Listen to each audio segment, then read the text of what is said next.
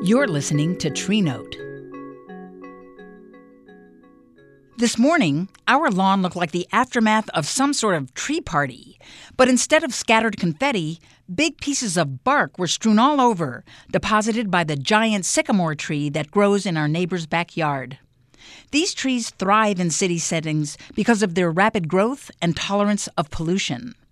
Sycamores are easy to spot thanks to their distinctive thin bark that looks like army camouflage. As the blotches of tan and green pieces of bark flake off, they reveal a creamy inner trunk, smooth to the touch. This pattern seems simple to explain. As the sycamore trunk gets bigger in diameter, the older bark has to push outward, cracking off its rigid plates.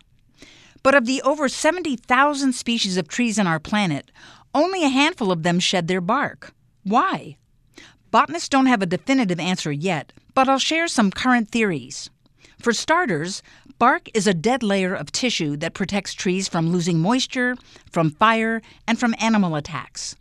Since thin bark trees lack the protection that thick bark provides, one theory is that shucking off old bark helps jettison insects and disease causing microbes like snakes when they shed their skins and sycamore's pale trunks make caterpillars more visible for birds to find and pick off, an additional mode of protection.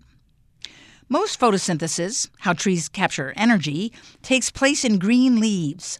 But another theory claims that thin bark trees like sycamores may capture energy through their trunk surfaces. It's not an entirely out there idea. The process is often found in desert plants, where rates of stem photosynthesis can be 60% of the leaf photosynthetic rate. But this research is in its infancy, so stay tuned for updates.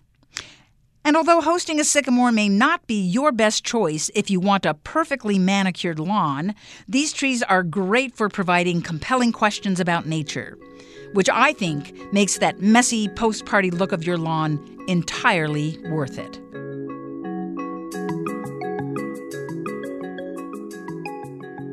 Tree Note is a production of KUER. The show's executive producer and editor is Christy Miners, and audio production and engineering by David Childs. I'm Nalini Nadkarni, and this is Tree Note.